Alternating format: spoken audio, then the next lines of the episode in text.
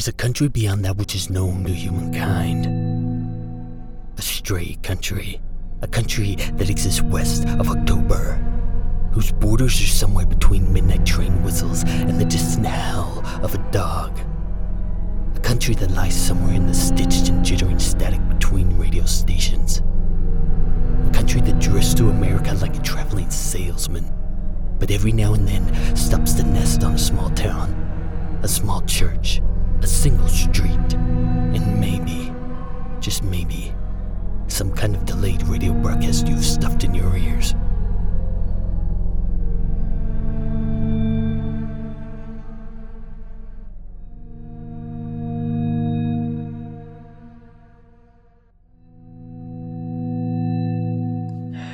Chapter 44 Pulp pop culture, sawdust, glue, steam, vapors, and carnival lights. What time is it? Jack asked. Why? No one knows. He could see the face of the clock, could read face clocks, despite never owning one, despite only ever owning digital clocks and calculator wristwatches. No one answered. And Billy heard something on the wind, something that made him say inside himself, What time is it? It's pig guts 30. He did not know what that meant. He only knew it was true. His bones told him so.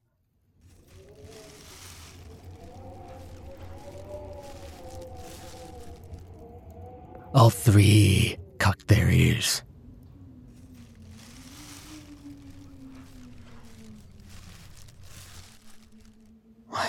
Outside? Thought Billy. Sounds like convicts roasting in electric chairs. No, thought the janitor. Fireside chat's grown too big, too crackly with flame. Fireside chats. No, funeral pyre chats. Outside, thought Jack. Sounds like someone left their radio on. Dialed between stations. The janitor went to the window, looked the night of the empty street. Why, thought the janitor. The houses look very much like tombstones. The streets just walkways to visit the graves.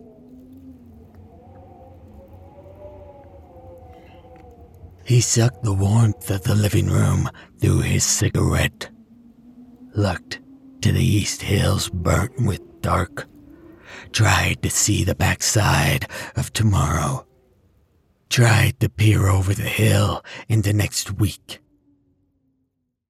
Couldn't see a thing. Not even a preview of 4 a.m. dark. Suddenly, the janitor remembered what it was like the first time he felt old. He was 35, somewhere in his own country.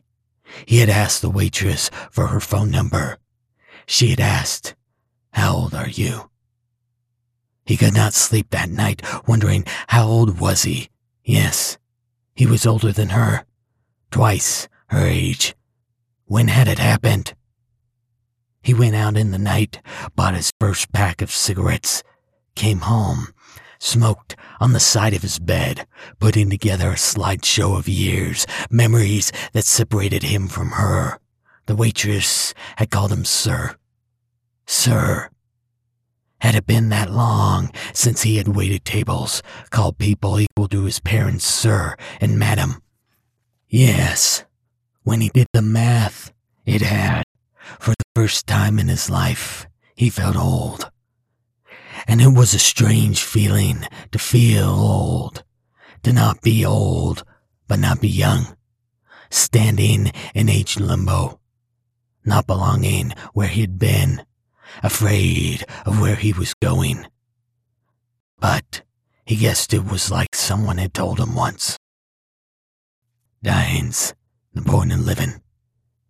And that he could agree with. But the idea that aging was probably the finest way to die scared the shit out of him, and all he could do was light a cigarette. Ever since, his own age had been slapping him in the face. Ever since, he kept a pack of smokes and a book of matches in his pockets.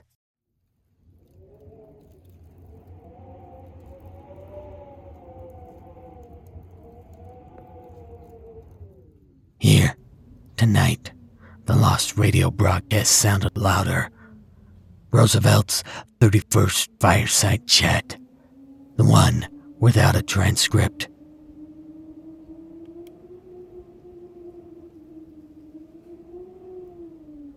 This time, the boys heard the static in the wind. Something that sounded like locking an execution death away in a box.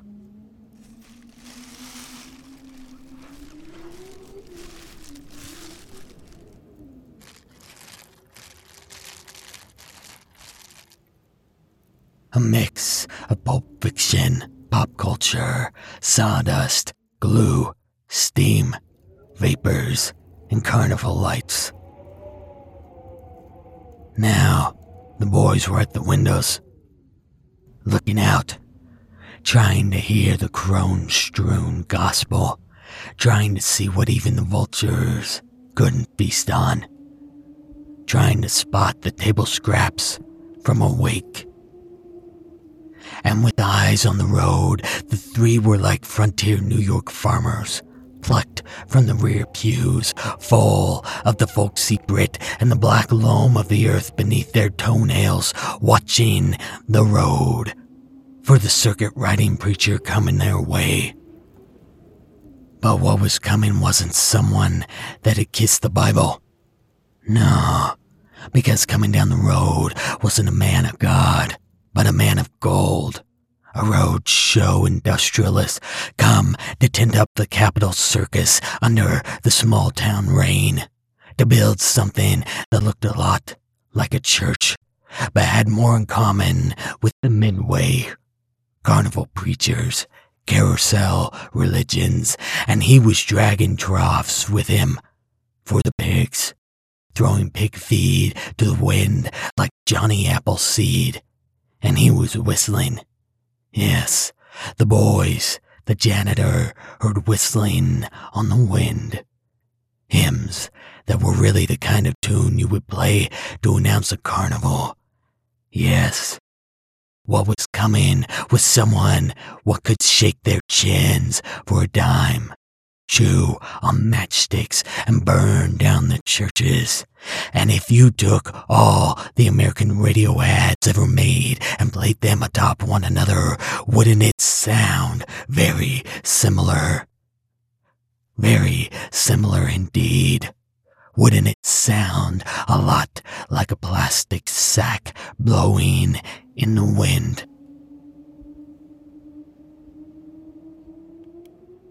Wouldn't it sound very much like a million different pigs trying to climb atop one another?